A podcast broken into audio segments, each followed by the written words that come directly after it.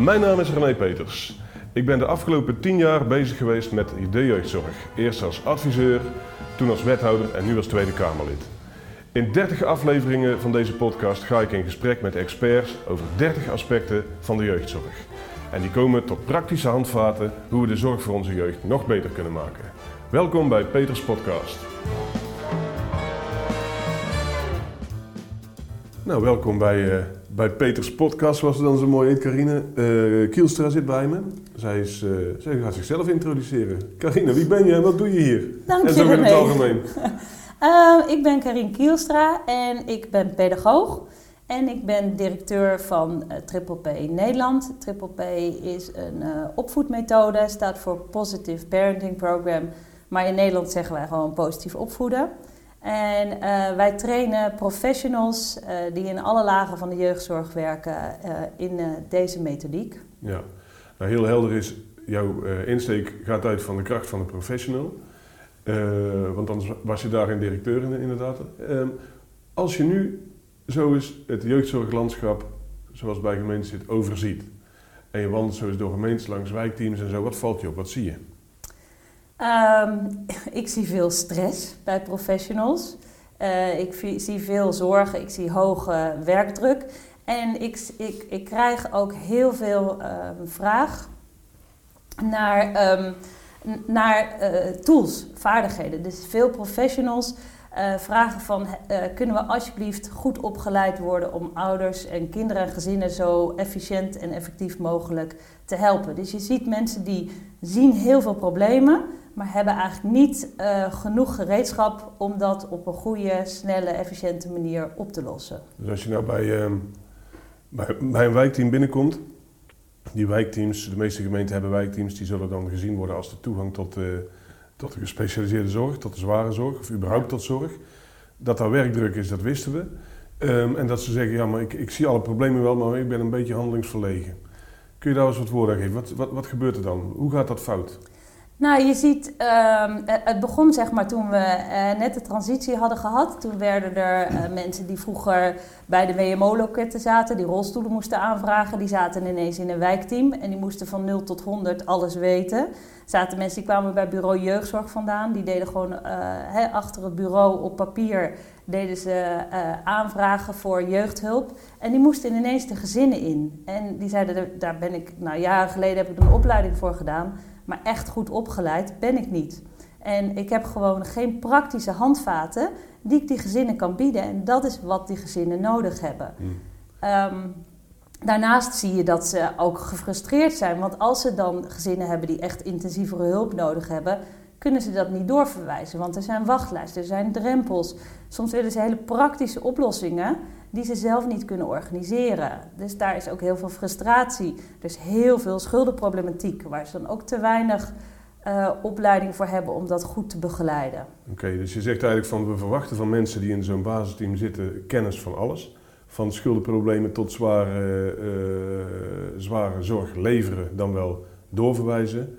Doorverwijzen is moeilijk en, het, en, en, welk, en, en verstand van alles heeft bijna niemand. Nee, en dat is, hey, je hebt dus wijkteams die echt zeggen wij willen generalisten. En, en dat is wat jij ook nu net beschrijft. De generalisten die moeten dan verstand hebben van alles. Dat lijkt mij een redelijk onmogelijke taak. Dat, dat heeft gewoon niemand. Je hebt ook wijkteams die splitsen het echt op en die hebben uh, jeugdteams. Um, en die mensen, als die uh, goede tools hebben, goed gereedschap, goede vaardigheden, dan zijn ze in staat om uh, gezinnen vroegtijdig heel goed te helpen. En er zijn een aantal mooie voorbeelden. Hè. Bommel heeft een tijdje geleden in de krant gestaan. Um, die hebben, daar, daar gaan de jeugdteammedewerkers, de jeugdbuurteams of buurteams jeugd, gaan direct mensen helpen. Die, die gaan gewoon met praktische handvaten aan de slag. Al die mensen hebben wij ook opgeleid um, in Triple P. Dat is iets heel praktisch. En dan worden ouders daarmee direct geholpen. En zo heb je bij Peel en Maas bijvoorbeeld, die heeft als uh, doelstelling dat degene die de telefoon opneemt, de professional, die begeleidt dat gezin totdat er passende hulp is. En die gaat zelf die hulp bieden. En als ze vastlopen, dan gaan ze mee met het gezin. Bijvoorbeeld naar de psychiater of bijvoorbeeld um, naar de schuldhulpverlening. En dan helpen ze dat gezin daar over de drempel. En dan zorgen ze dat zo'n gezin ook niet van het kastje naar de muur wordt gestuurd, maar wel de juiste hulp krijgt. Oké, jij zegt het mooiste voorbeeld is als je als, een, eh, als burger in de problemen bij een wijkteam komt, dat degene die daar is ook degene is die jou praktisch vooruit kan helpen, punt. Ja, en wat je namelijk ook moet realiseren, dat voordat jij als burger hulp vraagt, ben je al heel ver. Hè? Heb je al heel, dat heb je al heel erg uitgesteld. Dan zit je al aan je tax. Je gaat niet zomaar bij het eerste de beste driftbui van je kind. Of als je denkt, nou, het is dit, deze maand een beetje krap financieel. Uh, ga je niet meteen aan de bel trekken. Dan ben je echt al behoorlijk wanhopig. En dan wil je iemand die jou gewoon verder gaat helpen. En dan wil je niet iemand die met jou heel alles in kaart gaat brengen, alle stappen gaat doornemen. En je dan vervolgens weer doorverwijst naar iemand die weer een wachtlijst heeft. Ja. Maar meteen direct en praktische hulp, inderdaad. Ja. Nou ben ik uh, wethouder geweest, dat weet je wel. Maar stel me nou eens voor dat ik raadslid ben. Die raadsleden die luisteren naar deze, hoop ik tenminste, naar deze podcast. Uh, en anders dan sturen we hem wel gewoon door. Die luisteren naar deze podcast en die vragen zich nu af, wacht even. Hoe hebben wij dat eigenlijk geregeld in onze, in onze, uh, onze stad, in onze, in onze gemeente? Welke vragen zou jij nou stellen als jij raadslid was? Um, leuke vraag. Ik zou als raadslid zou ik in eerste instantie willen weten van wat doen wij aan de opleiding van onze professionals. Hoeveel mensen werken hier met evidence-based technieken? Ik weet in Rotterdam hebben ze ooit een uh, uh, onderzoek gedaan. En uh, zijn ze behoorlijk geschrokken van het percentage organisaties die werkt met methodiek waarvan bewezen is dat het werkt. Um, dus dat zou ik eerst eens willen weten. Van, uh, met wat voor technieken wordt hier gewerkt en is dat eigenlijk iets waarvan bewezen is dat het werkt? En vervolgens zou ik heel graag willen weten hoeveel die mensen krijgen, wat voor een budget om opgeleid te worden. Ik ken verhalen van verpleegkundigen, van wijkteammedewerkers, die krijgen 200 euro per jaar voor een cursus. En uh, er zijn er gelukkig ook die meer krijgen, maar over het algemeen zien wij mensen die uh, als team al hun budget samenleggen, zodat één, één teamlid uh, getraind kan worden. Ja, dat lijkt me dat is apart. Dus je zegt, dus je, als gemeenteraadslid zou je willen dat, jou, dat de wijkteams bestaat uit mensen die weten wat ze doen en dat ze professioneel zijn opgeleid en direct praktisch aan de gang gaan. En jouw twee vragen zijn uh, iets specifieker. De eerste vraag zou zijn: um, hebben, wij, hebben wij mensen in dienst hier die evidence-based werken? En, zorgen we ervoor, en hoe zorgen we er blijkbaar voor dat die ook op niveau zijn en blijven?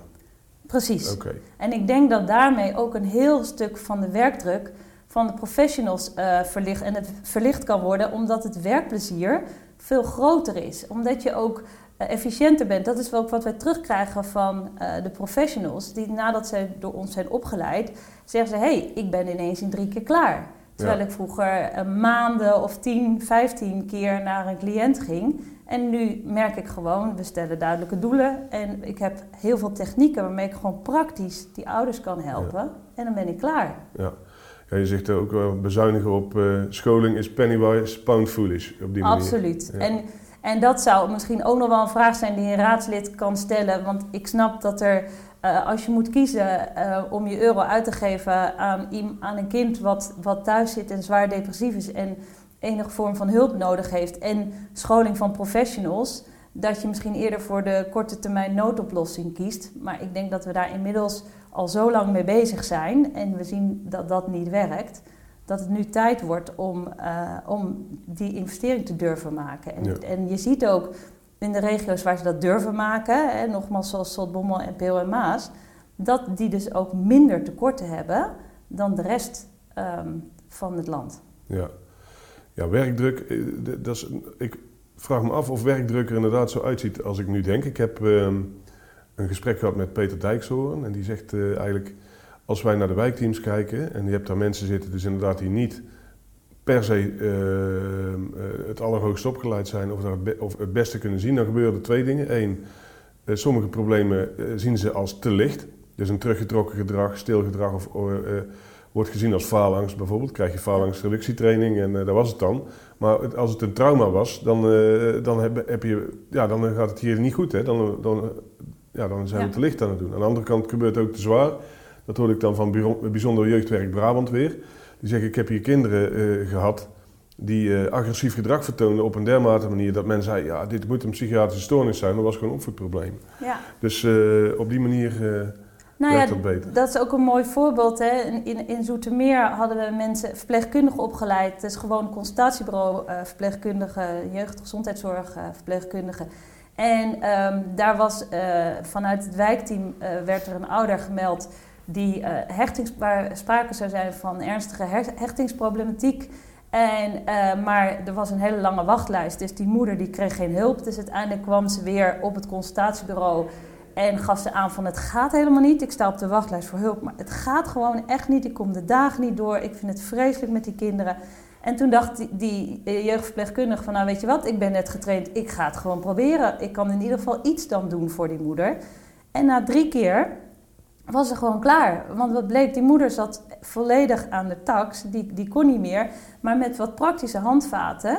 Eh, concreet, als jouw kind al weken niet slaapt, dan ziet het leven er behoorlijk zwaar en heftig uit. Terwijl als iemand jou met praktische handvaten helpt en na drie dagen slaapt zo'n kind door, ja, dan is het leven wel weer beter te dragen. En zo waren er meer praktische ehm, opvoedproblemen problemen waar ze de moeder mee hielp. En eh, en na drie weken was er helemaal niks meer aan de hand en kon die moeder weer heel erg van haar kind genieten.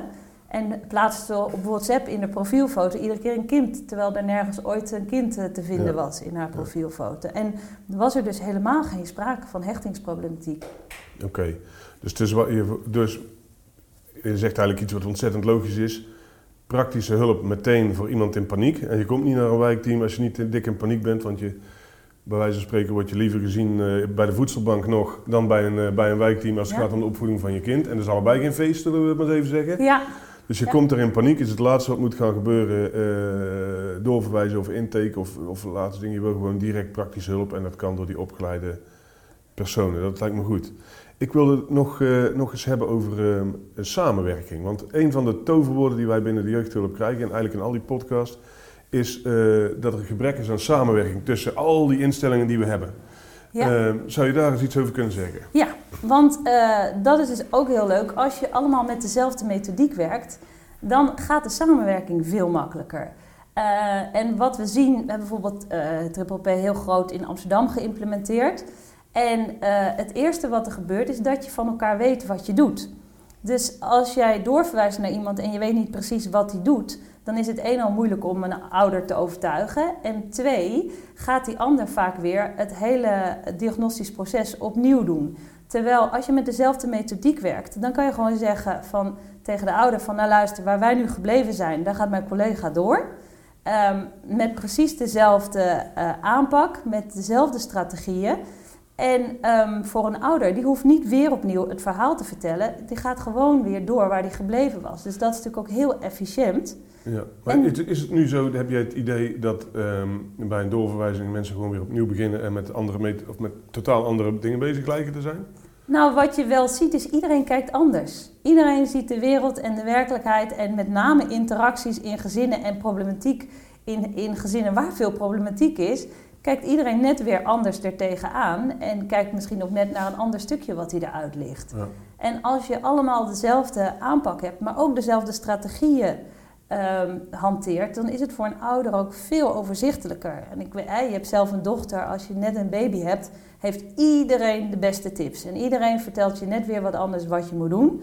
En het helpt ontzettend als daar gewoon een bepaald aantal strategieën is die je weet dat je kan gebruiken. En dat iedereen die ook hanteert. Ja. En dat het eenduidig is. En daarnaast is ook de manier waarop je met ouders omgaat. Bij Triple P gaan we uit van de eigen kracht van de ouder. En de ouder is de expert van het kind. Ehm, en, en de manier van bejegening, die is ook hetzelfde als je op de, in dezelfde, met dezelfde methodiek werkt. En dat helpt ook heel erg ehm, in, in het vertrouwen in elkaar en in het samenwerken. Want je werkt eigenlijk allemaal op dezelfde manier. Dan verder even over- nog over die samenwerking. In de tweede podcast was Pieter Hilhorst aan het woord. Die zei eigenlijk, we hebben, eh, die zei van alles natuurlijk, maar die zei het eerste wat mensen nodig hebben is bestaanszekerheid, maar vlak daarna ehm, eigenlijk eh, een gemeenschapszin en, eh, en interactie met je naasten. Ja. En eh, ehm, eh, wat, hij, wat hij ook zei is, als we, die, als we die interactie niet goed organiseren, en dan komt de regie dus nooit bij de persoon zelf te liggen. Ja, En de belofte van de decentralisatie was wel dat je er zelf over ging. ja, Ja. ja. in Utrecht eh, doen ze de keukentafelgesprekken echt zoals ze bedoeld zijn. Dus daar komt iemand aan de keukentafel zitten en die komt luisteren naar wat, wat jij als ouder al bedacht hebt als oplossing voor je probleem. En die gaat zeggen: Ik ga kijken hoe ik jou kan helpen om deze oplossing waar te maken. Zo is het bedoeld. Ja. Uh, in de praktijk, ook vaak door allerlei beperkingen, um, is zo'n keukentafelgesprek veel meer van wat hebben we eigenlijk als aanbod. En um, dat is wat we voor dit gezin nu kunnen regelen.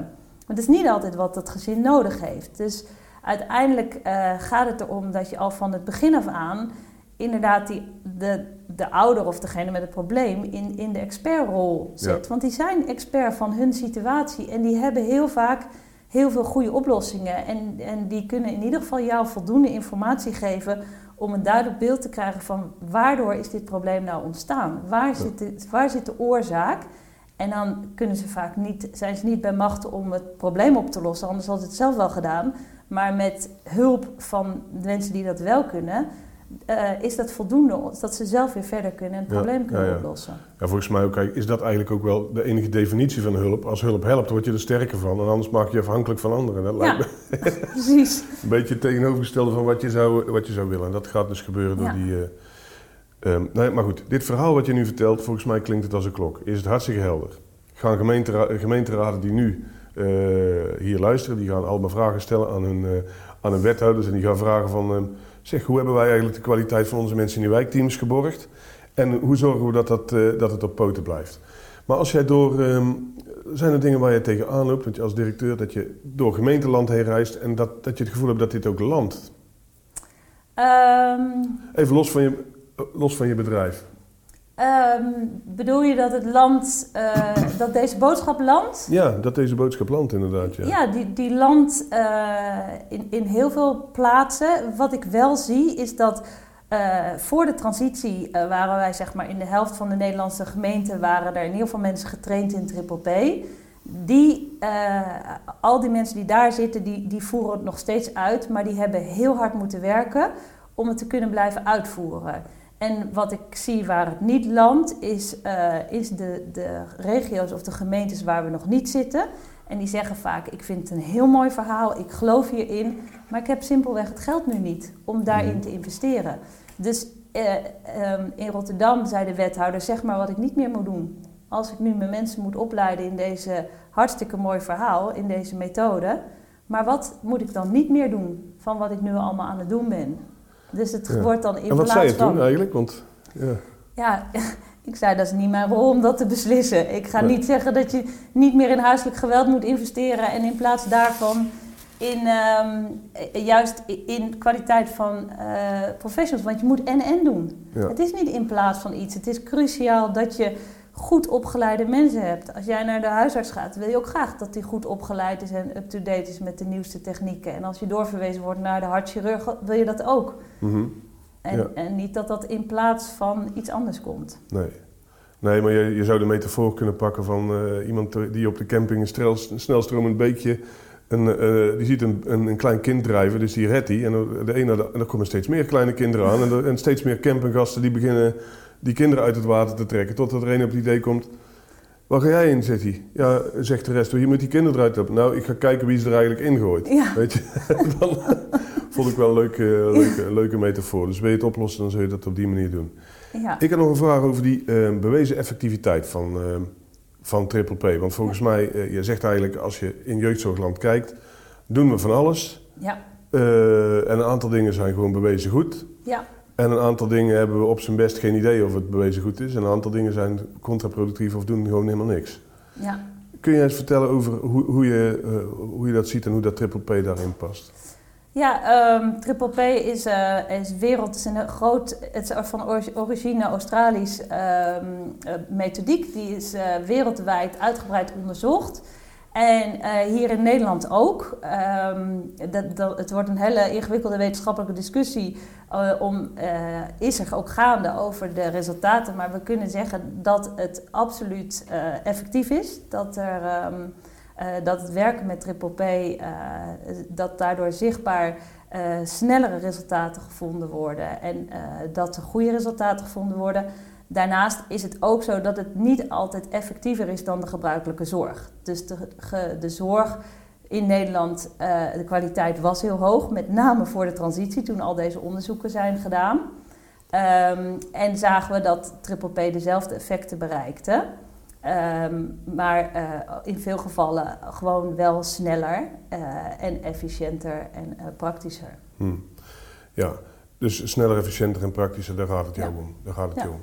Dan nog, nog tenslotte, van stel, ik wil gewoon eens kijken, stel nou, we leven in de ideale wereld. We hebben die wijkteams uh, op orde.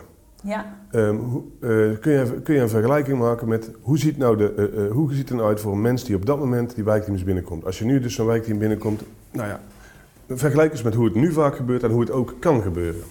Nou ja, ik denk dat je al zou beginnen met dat jij niet binnenkomt uh, maar dat iemand bij jou komt. Dus jij, uh, jij hebt een probleem uh, en je kan iemand bellen en die komt. Maakt niet uit hoe laat het is. Die komt op dat moment gewoon of binnen een uur. of die helpt jou aan de telefoon of via een chat of hoe jij dat ook wil. en diegene komt jou vragen van, nou, wat is, je, wat is er aan de hand? Wat is je probleem? en die gaat dat echt heel goed met jou analyseren.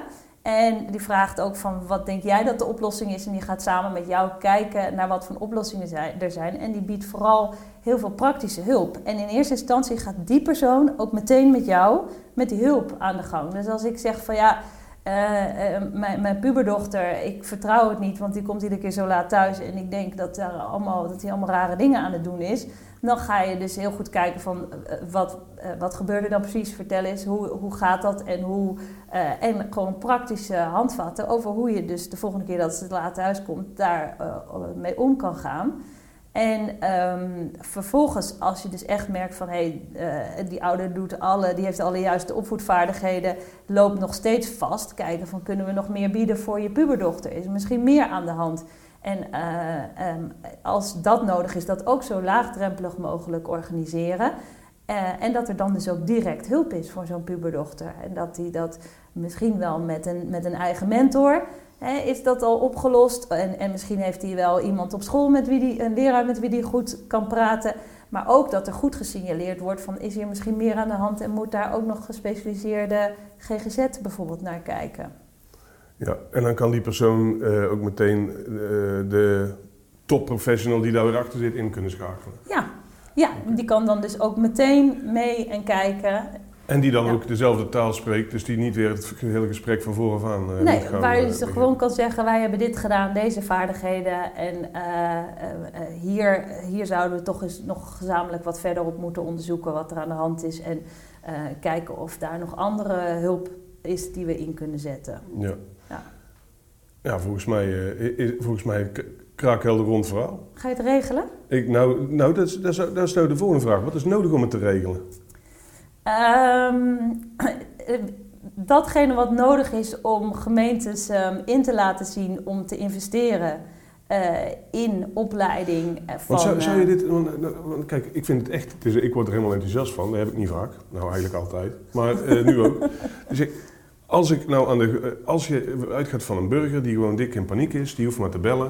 En dan komt er een opgeleid iemand van een wijkteam, die komt gewoon naar je toe. Ja. Die begint met praktische hulp, dat de ergste druk van de ketel is. Ja. Die gaat vervolgens even nadenken, hoe kan het, uh, wat is er eigenlijk nog meer aan de hand? En daar vraag ik aan die persoon zelf, want die weet het zelf wel, waar ja. zit de grootste druk. En die kan dan ook zelf meteen uh, dit regelen. Dit zorgt voor minder caseload, minder hard werken uh, in zo'n wijkteam, meer tijd. En voor die mensen is de druk eraf. Nou, dat is volgens mij zoals een wijkteam bedacht is ooit en, en, en zou moeten werken. Volgens mij is helder dat, dat, dat je daar goed opgeleid personeel voor moet hebben, dat we dat moeten betalen en dan volgens mij levert het nou op. Ja. Geld op. Heb jij daar uh, voorbeelden van dat je echt kunt laten zien? Want nu hebben we het over evidence-based. Ik geloof dat Triple P wel werkt. Maar het zou toch mooi zijn als, jij die, uh, als je die wethouders kan uitleggen: hé, hey, een investering hier, een euro in, in scholing voor deze, voor deze mensen, dat levert me zoveel minder ziekteverzuim op bij, bij de professionals, ja. zoveel meer werkplezier, zoveel minder caseload, minder wachttijden, makkelijker doorstroom en uiteindelijk geld. Nou, en nog, nog meer dat de gezinnen zelf, die, de, de, de ouders kunnen meer werken, dus minder ziekteverzuim van de ouders. Uh, zitten beter in hun vel. De kinderen groeien gezonder op. Dus je ziet ook dat ze langer termijn minder ziektes hebben. Uh, uh, minder klachten. Nou, ik zou zeggen, ga eens in Zaltbommel, Zaltbommel en Peel en Maas kijken. En daar hebben ze de stap durven nemen en eh, hebben ze geïnvesteerd. Ehm, en die moet je wel doen, niet investeringen aan de voorkant, maar kijk eens wat het oplevert. Ja, maar je hebt, dus, dus evidence, the, the proof of the pudding is in the eating. Ja, ja. Dus, we gaan, dus als je niet gaat kijken, dan weet je het niet. Maar er is, hier is geen wetenschappelijke studie nu van dat je echt kunt aantonen, beste mensen, een euro hierin investeren, dat is 2 euro's winst. Joh. Nog even los van het maatschappelijk leed wat je voorkomt. Uh, er, zijn wel, er, er is uh, of, van Triple P een grote studie geweest in, uh, in Amerika, mm -hmm. waar echt aangetoond is dat, dat zeg maar 1 dollar investeren 688 minder uithuisplaatsing heeft opgeleverd.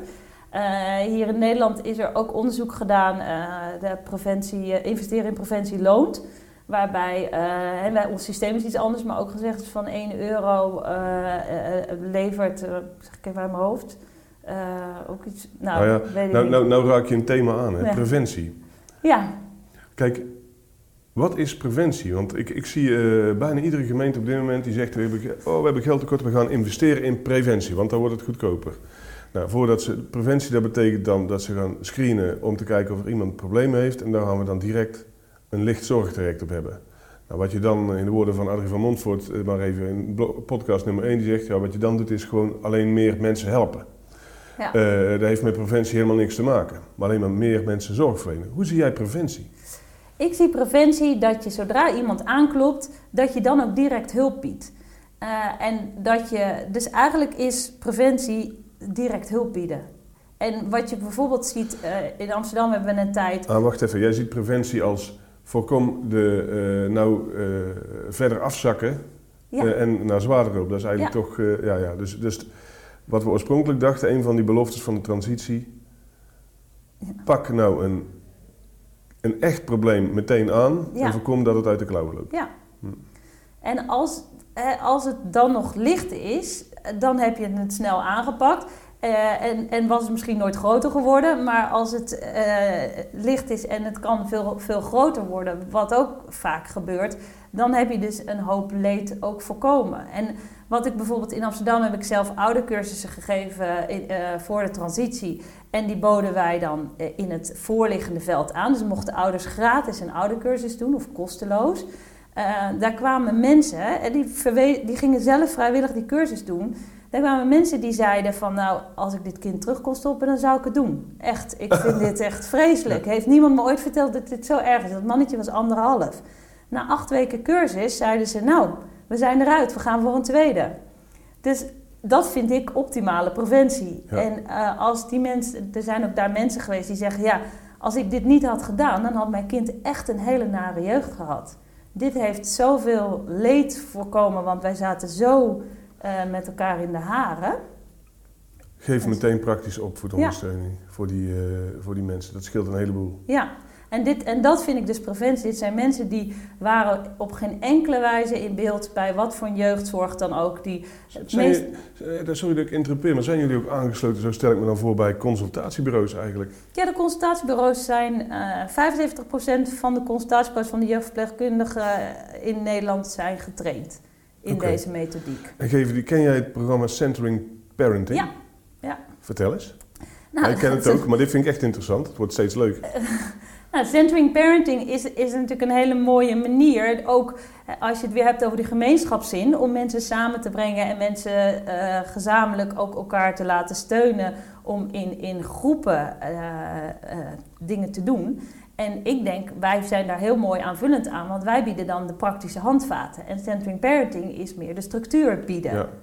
De centering parenting brengt mensen bij elkaar. Als er net een kind wat pas geboren is en praat is over de echte dingen, ja. in plaats van over uh, uh, alleen maar meten en wegen van, uh, hey, wanneer, hoe geven we hem eigenlijk te eten op uur en tijd of wanneer die lawaai maakt? Ja. Of slaapt hij eigenlijk bij ons? Hoe zorgen we dat hij een dag-nachtritme krijgt? En even later hoe, hoe, stel je eigenlijk grenzen aan een peuter? Dat zijn de echte vragen. Precies. Ja, en, en uh, dus die mensen kun je bijeenbrengen en jullie kunnen ze daar hele praktische tips bij geven. Nou, en dan daar in Centering Parenting is dat meer een groepsverband. En eh, dit, dit, soort vragen komen vooral ook al op het consultatiebureau. Hè.